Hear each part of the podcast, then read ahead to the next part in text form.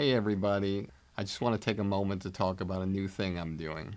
Over the years, many of you have reached out to me telling me how much you love the podcast, but also wish there were more personalized takeaways and more in depth interactions with our guests to hear what they think about comedy. This is why I'm now launching my new digital academy, Blueprint for Success.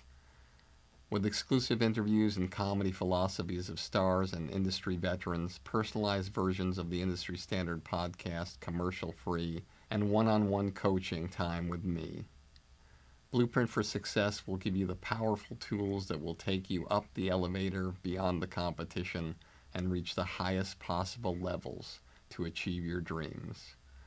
Whether it be stand up, sketch, improv, acting, writing, producing, directing, hosting, radio podcasting, social media influencing, or even if you want a career behind the scenes as a manager or an agent. Now I'm here to help, personally. We'll go on an express train of comedy and entertainment like nobody else has before. You can find out more about Blueprint for Success and the comedy business on my website at barrykatz.com.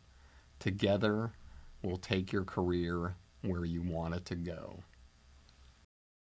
Harvey Weinstein's a very complicated character. Was a very large part of my life. He was my boss for a long time, and uh, I worked for him for a long time. And then I also made a lot of movies with him that he financed. And I always knew he had demons. You know, I always knew and saw that he was, you know, quite capable of quite dastardly deeds. Um, just in general, kind of business um, acumen and knew that um, you know he was a very rough customer, but I now come to know that I you know didn't know the half of it, and that's a very uh, very troubling thing to know that someone that you were around this much was capable of you know causing a lot of damage. I didn't know the half of it.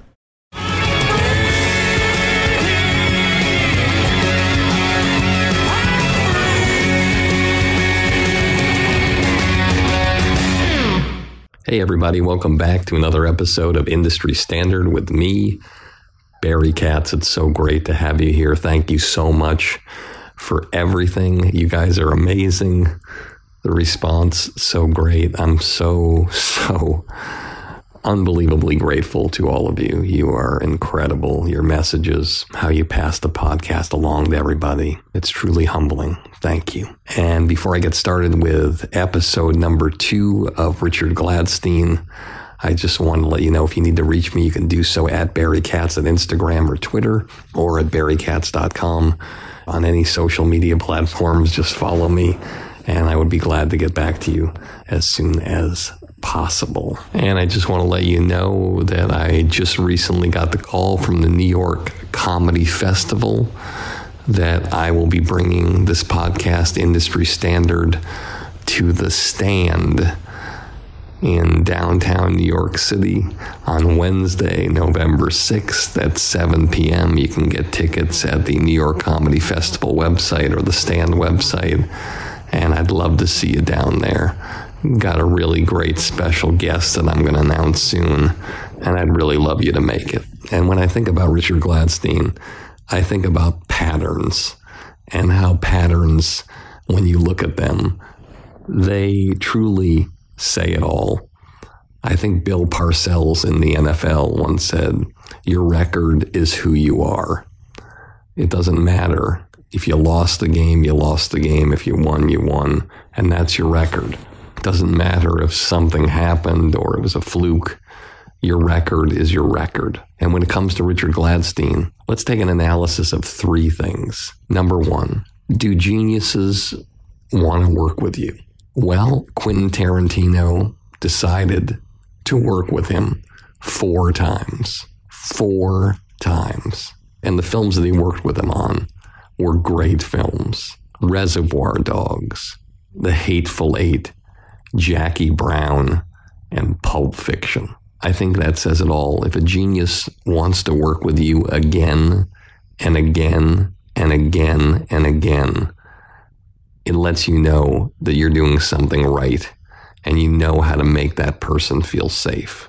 Number two, recognition from your peers. Richard Gladstein's films have received 25 Academy Award nominations and won five. Think about that. The guy's been associated with films that have gotten those kind of accolades, whether he worked as an executive or an executive producer at a company, or if it was at his own company, Film Colony. The bottom line is, again, his peers, not once, not twice, not three times, multiple times, his peers recognized him or his films. 25 Academy Award nominations for films that he was associated with. Five of those won an Academy Award.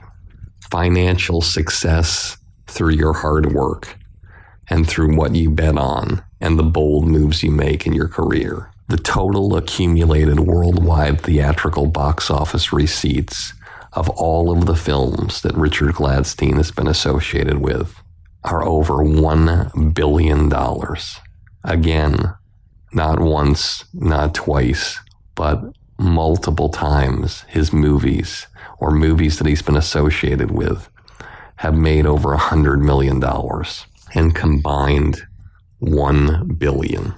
Take those three things and add the fact that this guy is an incredible philanthropist and gives back to some great, great charities that help people across the world. And I'm telling you, if you can figure out how to get geniuses to work with you multiple times, if you can figure out how to do the kind of work that your peers recognize over and over again, and then if you can convert that hard work and relationships into financial gain, and if you take the time to give back to your community or to charities that mean something to you in the world, I can pretty much guarantee you that you'll have the possibility of the kind of career that Richard Gladstein has.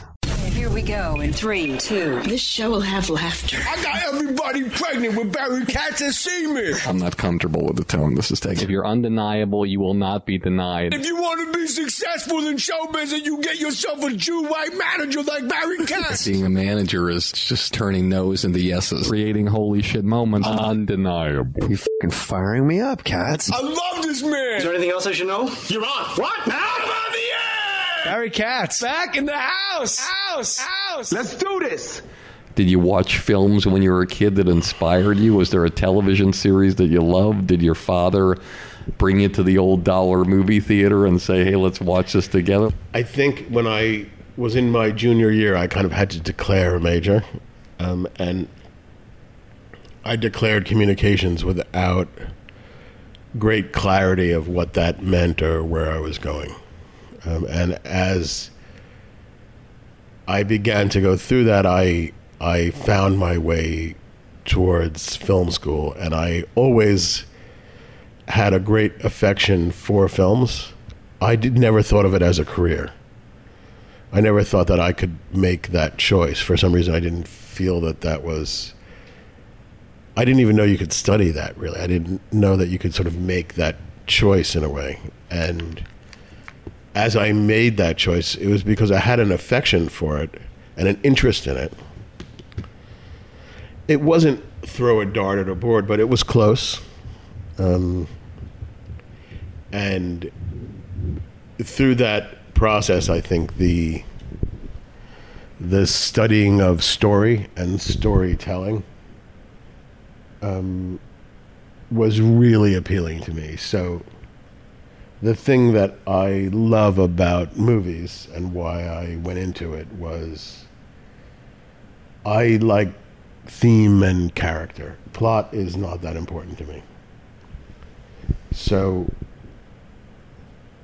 when you watch a movie like um, To Kill a Mockingbird, and it asks the question of, you know, if you put yourself into these person's shoes, what would you do?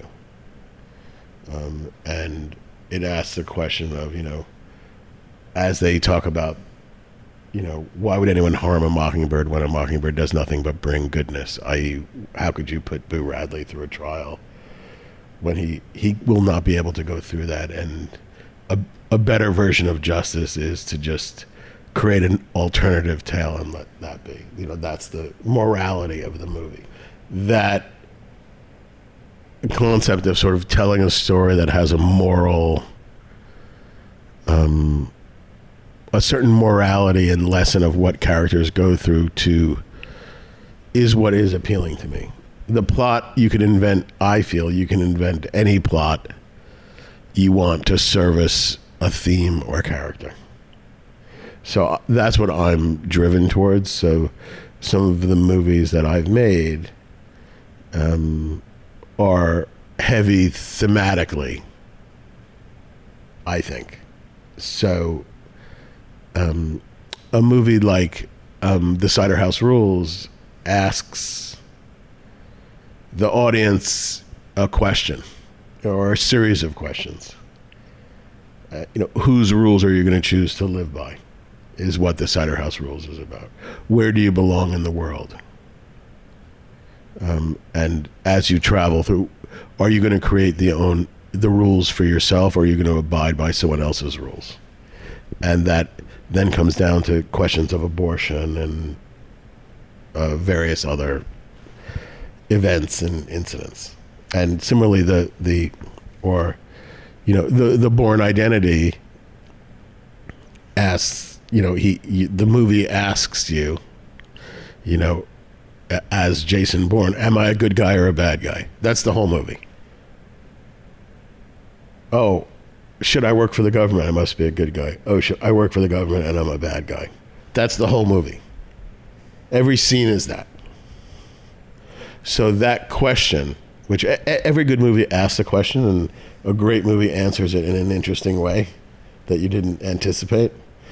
That's what I like. You know, so you know, Finding Neverland is asks you like I, I'm not such a great fan of Peter Pan. You know, Finding Neverland is the story of how of Peter Pan. The guy wrote Peter Pan, but that, I don't care about Peter Pan. Finding Neverland is a story about where do you find inspiration?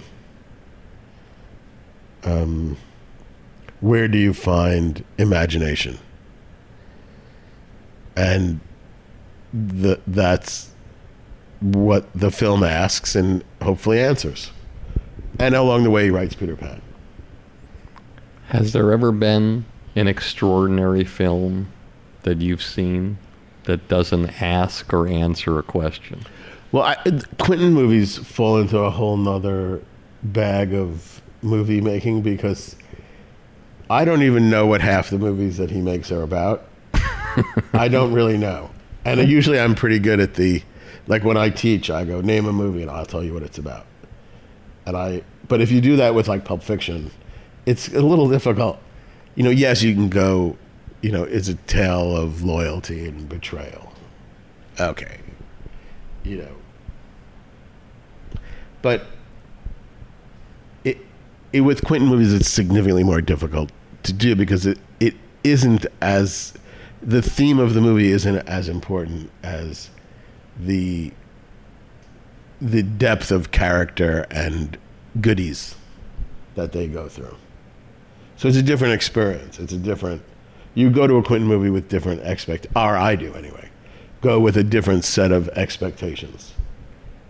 Do you find movies that are directed by the writer to have a chance of being better than ones that are directed by somebody who isn't the writer? I don't think it. It.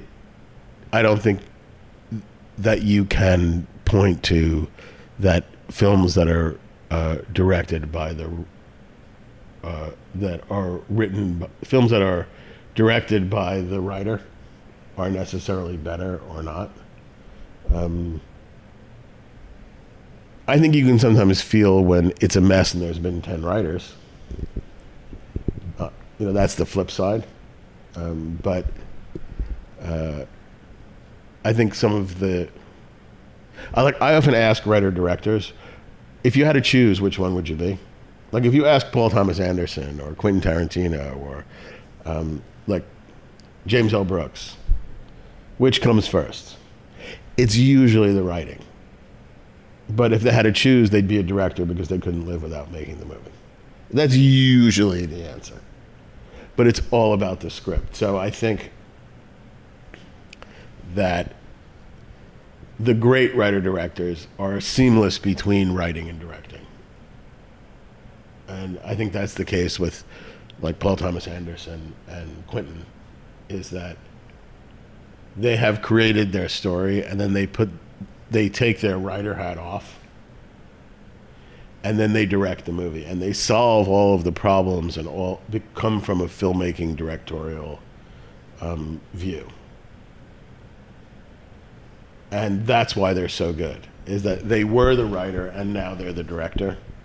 And i've made movies where the writer shows up to direct the movie but the director never showed up and the writer was there the whole time.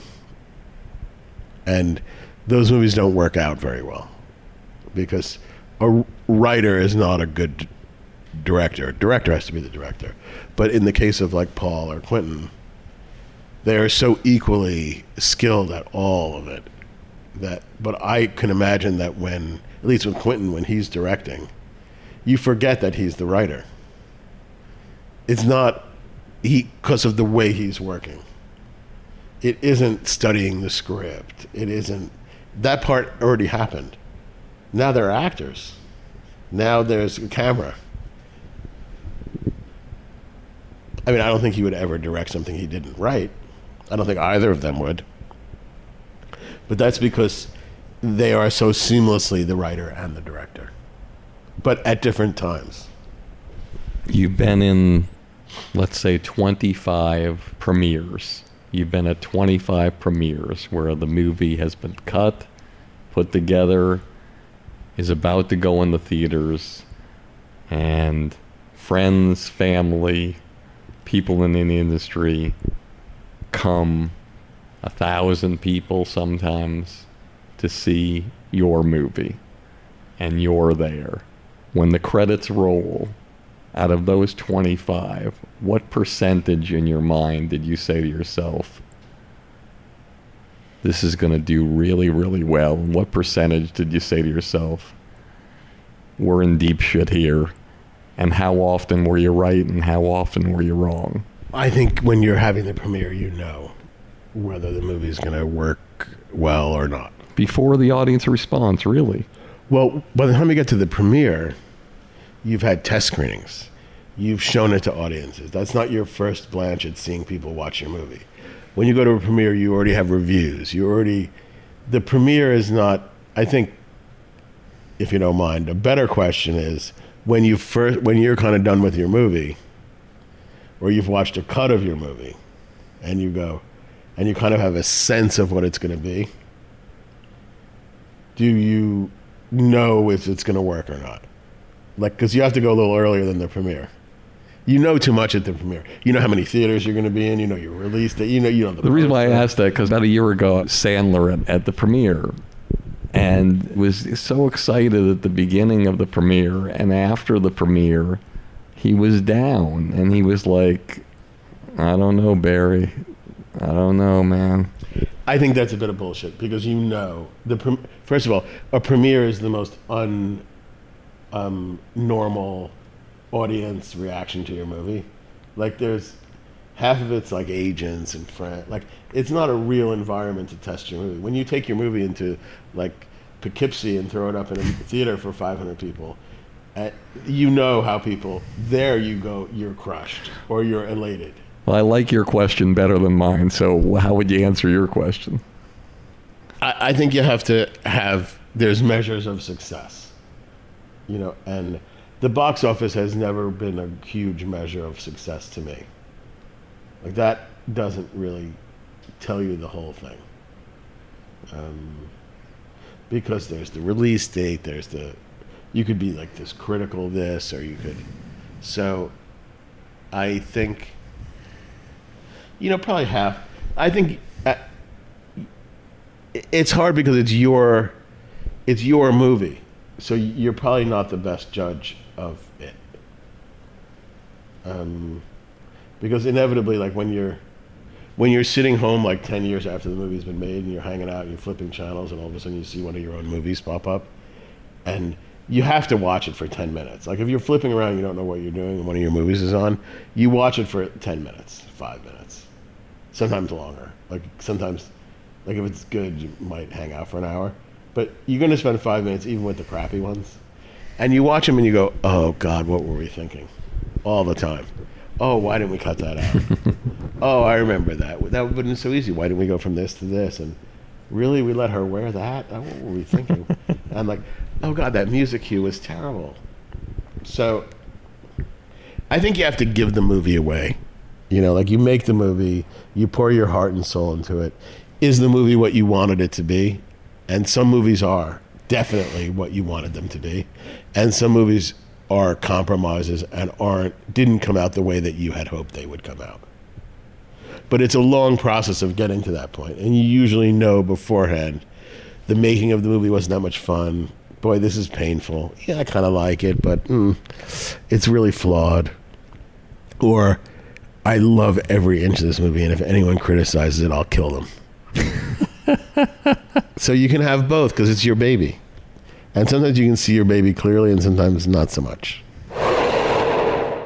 Hey, everybody. I hope you're enjoying this episode as much as I am. If you made it this far and you haven't fallen asleep yet, then you must be the type of person who's serious about having a career in the comedy business. That's why I'm offering you my Blueprint for Success, a one of a kind all access pass into my knowledge and experience after over 40 years of working with the best of the best in this crazy entertainment industry. I'll tell you all the stories, all the philosophies, give you all the great special guests, and even give you one on one private consultations to help you expand, enhance, and skyrocket your comedy career. Just go to barrykatz.com and click on Blueprint for Success to learn more about my groundbreaking digital academy that I've created just for you. With it, we can take your career so far that one day, instead of listening to this podcast, you'll be interviewed on it. Hey, everybody, and I wanted to thank some of the sponsors on the podcast, starting with AquaTru. If you haven't bought this countertop water purification system, you have to do so. It's incredible. It turns tap water into your favorite bottled water instantly. It saves you thousands and thousands of dollars. It gets rid of all those plastic bottles that you have in your trash. Thousands and thousands of listeners have bought these. Everybody loves it. Not one complaint. It's incredible. I haven't bought a bottle of water in years since I got this, and you won't either. And if you go right now to industrystandardwater.com and type in the promo code Barry, you'll immediately get a $100 discount. A $100 discount and start enjoying the best and most cost effective water you've ever had. I guarantee it. Lastly, the air doctor. I don't know what the air inside your house is like, but the air inside my house it feels heavy at times before I got this product. And now it got rid of all the bad air in my house, the dust, the pet hair, the pollen. It just gets rid of all the contaminants circulating through your home. And for me, when I got this product, it was amazing the difference that I found in the air in my house. And it's normally $600. And you can check Amazon right now and you'll see. But for all of you listening, today, I can offer you $300 off. $300. Just go to airdoctorpro.com and type in the promo code Barry. That's airdoctorpro.com, promo code Barry, and save $300 and get rid of all the bad toxins in your house and start breathing the cleanest and healthiest air in the world. One, dos, three, cuatro, five, cinco, six. Six degrees of separation. All right, six degrees of separation. I'm going to mention some names. Tell me what comes to your mind. Bruce Willis, Man, Tim Roth, brilliant. Uma Thurman, Um, uh, strikingly bold. like she just is who she is, and she is a presence uh, and a great strength of person. Samuel L. Jackson. Uh, it, it, he's one of the most sort of entertainingly distinct. When we were doing the Hateful Eight, I said to him he was had just done one of these great long monologues, and he came out, and I was sitting outside, and and I I I just said, look, as a fan, like to watch you do that was so satisfying to me that that long like two page you know it was like three minutes of i go it, i'm so satisfied having just watched you do that. I i can't thank you enough. Like, i just loved watching you do that. And thank you. And he goes oh he goes wait till thursday when i get to do. And he did this the three pager from that he's going to have to do in a week right in my face. Wow. and without missing a beat. And it was one of the i was practically crying because you just watched a master performer. And he loved it. He just loved that he knows it and he loves doing it. And so he just loved doing it. And he didn't care like okay this is for the camera and will be for all time in the movie or i'm doing it like in the backyard sitting on a picnic table. It didn't matter. He loved it. And you saw that. Matt Damon. So smart and very um, dedicated and just like a good normal person Mickey Rourke. whack a donut but a really emotional um, wounded guy who's had a kind of a three lives in one and has gone through all sorts of craziness in his life and has more life lived more life than almost anyone I know and wears it and uh, lives it and feels it and it comes out of him and a, actually a really good guy Harvey Keitel. Harvey Keitel was one of the first um, sort of like movie stars that I ever met, and we became friends. He was at my wedding, you know, uh, 25 years ago, whatever that was, and um, uh, was my first kind of um, actor that I became friends with and got to know and worked with and it taught me a lot and was a great kind of a presence in my life for a really long time. Johnny Depp. Just extraordinary guy, you know, that when we did Neverland, you know, the the movie relies on the audience looking behind the eyes of this guy and wondering what's going on in his head. That's the whole movie. Like you zoom in on him and you go, what is he thinking? And then we dramatize shit that he's thinking or imagining. And so you have to cast an actor who you want to know what is going on in their brain. And there were some actors where you go, you know, when you pull in and you push into that guy, I don't really want to know what's going on in there. It's not that interesting to me. And with Johnny, you want to know what's going on. Like, there's always, I always find there's great, uh, uh, when you're casting somebody, like, you have to ask yourself a certain question. Like, I remember with, with the Cider House Rules, the Michael Caine part is like, this guy is a gynecologist in the movie.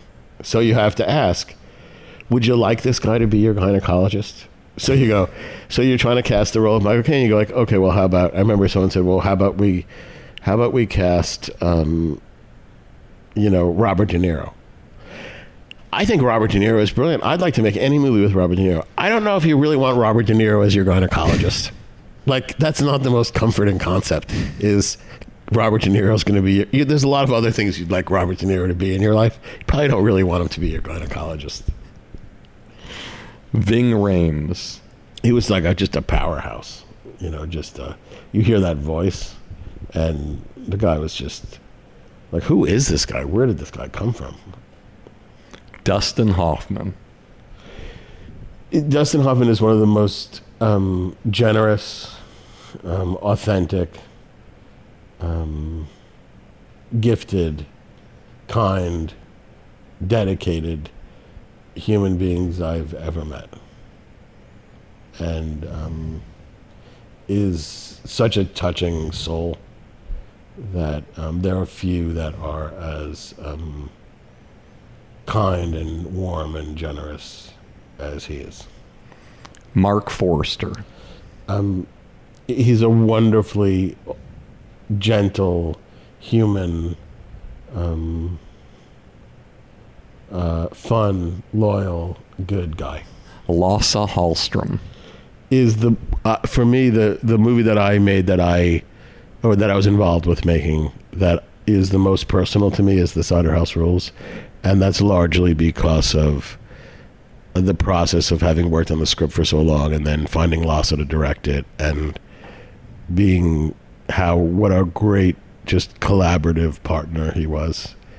Um, and just a great guy just funny warm and I think like Quentin in a way like directing is just what he needs to do with his life. Like this is what he was born to do. And is so skilled at it. Sean Penn.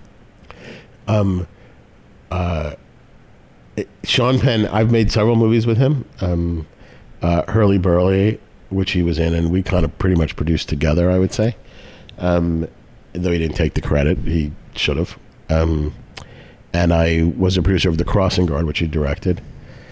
And uh, he just is uh, a brilliant human being and a kind, um, funny, crazy, distinct. He is who he is, and he's a wonderfully brilliant guy. Diane Lane.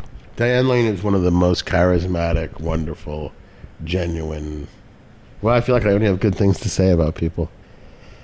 Um, uh, great, just lovely human being.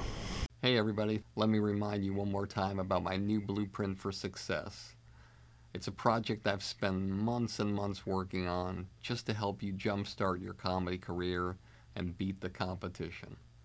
Whether you want to do stand up, sketch, improv, acting, writing, producing, directing, radio, social media influencing, or even if you want a career behind the scenes as a manager or agent, Blueprint for Success will give you all the tools you need to take your career to the highest levels with exclusive interviews, my top 50 commercial free episodes from Industry Standard, one on one coaching with me, and unprecedented access into my knowledge and experience from over 40 years in this crazy business. I guarantee you that with Blueprint for Success, you'll become the creator you've always dreamed of becoming. No one's asking me to do this. I want to do it because I want to help you become truly undeniable. So just go to barrykatz.com, click on Blueprint for Success, and start your incredible journey today. I truly can't wait to work with you to help you change the trajectory of your comedy career forever. Harvey Weinstein. Harvey Weinstein's a very complicated character. Um, and uh, is a was a very large part of my life. He was my boss for a long time, and uh, I worked for him for a long time, and then I also made a lot of movies with him that he financed, um, and uh, very complicated guy who obviously has demons, and I always knew he had demons. You know, I always knew and saw that he was you know, quite capable of quite dastardly deeds. Um, just in general, kind of business um, acumen, and knew that, um, you know, he was a very rough customer. But I now come to know that I, you know, didn't know the half of it, and that's a very, uh, very troubling thing to know that someone that you were around this much, and who, again, as I said, like you knew was, you know, not on the up and up in a lot of ways, um, and was capable of, you know, causing a lot of damage. I didn't know the half of it, and that's, um, and obviously he he caused considerably more damage, I think, than than I knew, but that a lot of people knew that he was capable of. Your proudest moment in show business.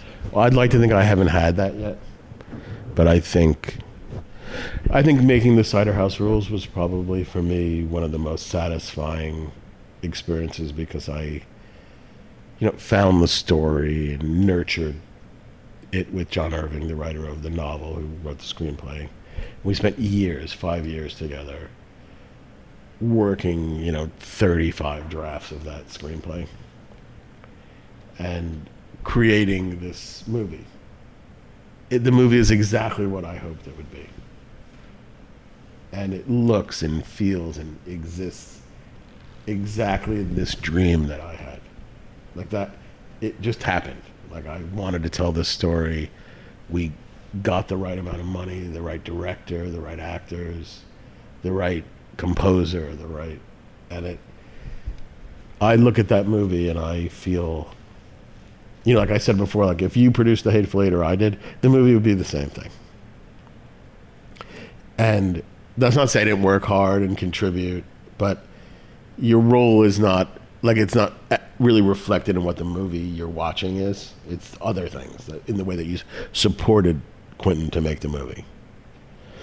The Cider House Rules, I don't think the movie wouldn't exist, and if I hadn't done what I did, and so you feel a greater sense of, again, ownership. I got to come up with a different word. A greater sense of what how you contributed to that movie and so it me that and Neverland are movies that uh, you just nurture from the from its inception, from its embryo, to its you know poster in the theater. Your biggest disappointment in show business and how you used it to fuel yourself to the next level. Um. I think right now I'm trying to kind of figure out what is a kind of a next chapter, if you will, like a kind of a third act, if you will. And um, I'm in the midst of uh, creating a new film school in China, in Beijing. And there's a company called Mountaintop, which is a very, very successful talent and management agency in um, Beijing. And I'm working with them to create this new school in Beijing, and I'm really excited about it. It's going to be not a not a school that offers degrees, not a bachelor's degree or a master's degree, but will be like four to six month really intensive workshops that culminate in the making of a short film. And uh, I'm really excited about creating that school from nothing. We're just working it out now, and um, that's really exciting and so I'm trying to figure out how to do that and do it well, and whatever else I do. I don't so, know. So your biggest disappointment is where you perceive whether it was a month ago, a year ago, or whatever it is, was the end of certain chapter that you felt for yourself, and now that fueled you to open the thing, the school in Beijing but there always has to be something that happens that's bone crushing that sort of you have to get over and get to the next level. You didn't have anything like that? I think you know the the bone crushing I don't know, but soul searching um, and is I love making movies. Like there was never a movie where you killed yourself putting it together and it comes out and you ask somebody, "Did you see the movie?" and they say, "Oh, I was busy that day." You oh, know, well, you have it, a million of those. I think more is is I'm in a place where I have to figure out kind of career wise, you know, feature films, the kind of movies that I've made that I like the most, these kind of like twenty million dollar dramas like The Cider House Rules and Neverland. Those movies are not being made today or they're being made as television series. And um, so navigating this sort of transition that this kind of world of independent filmmaking is now, you know, Netflix and Amazon and stuff. So I have a, a couple TV things that I'm trying to do um, that uh, are adapting to that world, if you will. But it's also, I think, a time to figure out like what do I want to just go produce another movie or TV? I don't really want to. I'm not desperate to do that. What I am trying to figure out is how to create a different sort of legacy, likely in film education, that is a more lasting, bigger thing than making a movie. Got it. Last question. What advice do you have for the young person growing up in the Bronx? Really doesn't have an idea of what they're supposed to do or their place in life, and they navigate through, they get into school, and they figure out it's this business. And how do they go about having the kind of extraordinary career that you're having? And then, as a part two, you can do it before or after.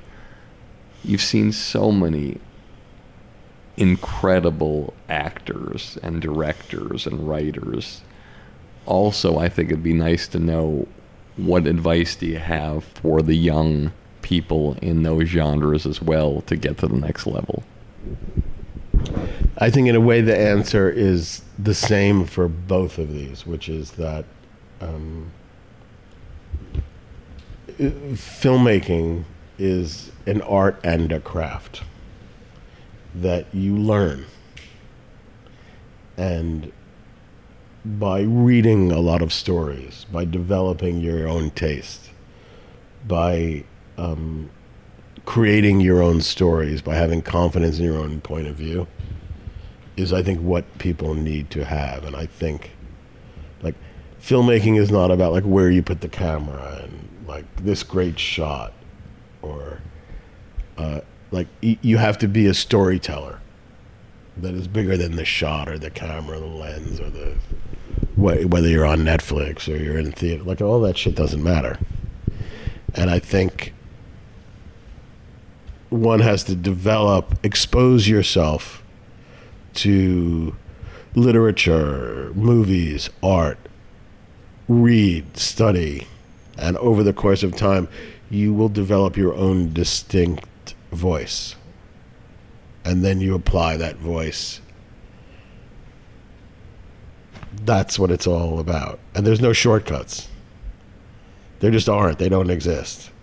And you know, you hear all the time, well, God, I'm a, like a, I want to direct a movie, and I, and it's like, you know, every director that you like, or you don't like, they were a first-time director once. Like it actually does happen.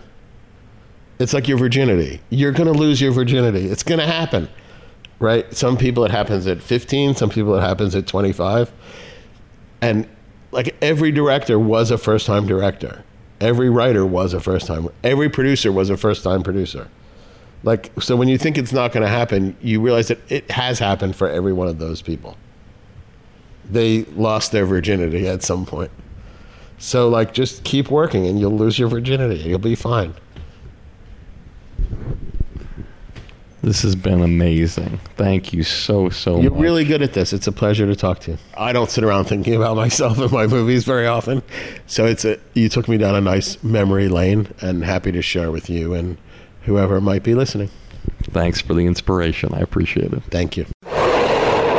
Okay, I'm going to scroll through the list of people who sent me a message, and one of these people will be a lucky winner.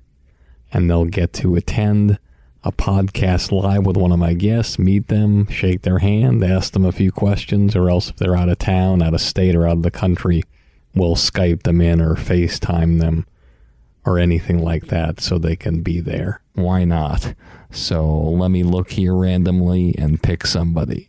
All right, landing on Sky Girl BC, August 8th, 2019.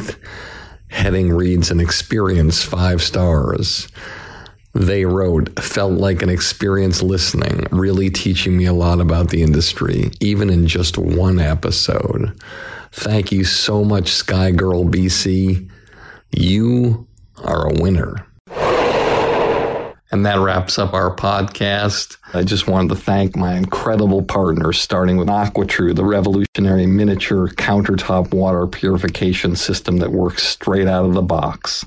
Plug it in, fill it with tap water, and immediately turn your faucet into your favorite bottled water for pennies. You can get $100 off when you go to industrystandardwater.com and just type in the promo code BARRY and start enjoying the best water you've ever had and never buy another bottle of water again. And I Killed JFK, the groundbreaking film about the only living person who admitted to killing Kennedy. Go to ikilledjfk.com, buy the film and the rare interviews with five of the last living experts, and I guarantee it'll change your mind about what happened that day and the Air Doctor, the innovative portable air purification system which will change your overall quality of life. It instantly removes dust, pet hair, mold, pollen, flu viruses, and other contaminants circulating in your home. Normally $600, and if you don't believe me, check Amazon right now. But for a limited time, I can offer you 50% off. That's a $300 savings. Just go to airdoctorpro.com, type in the promo code BARRY, and start breathing the cleanest and healthiest air in the world. And here's a preview of the next very special episode. Caitlyn Jenner. You have to live your life with a happy soul, you know, and that's really hard to do sometimes. And whatever your stuff may be, it could be drinking, alcohol, whatever, you know, every time you do something like that, it affects a lot of people. And uh, do your best to live your life authentically. I mean, it's it's the only way to go. As always, this has been Industry Standard with me, Barry Katz. And if you like the show, tell all your friends. And if you don't like the show, tell all your friends. You get all the money, drive that fancy car. All the people love you, cause you're going far. Life is for the dreamers. They have all to gain. It's never quite over till it all feels the same. You pick your own poison, dig your own grave down in the valley. A fortune.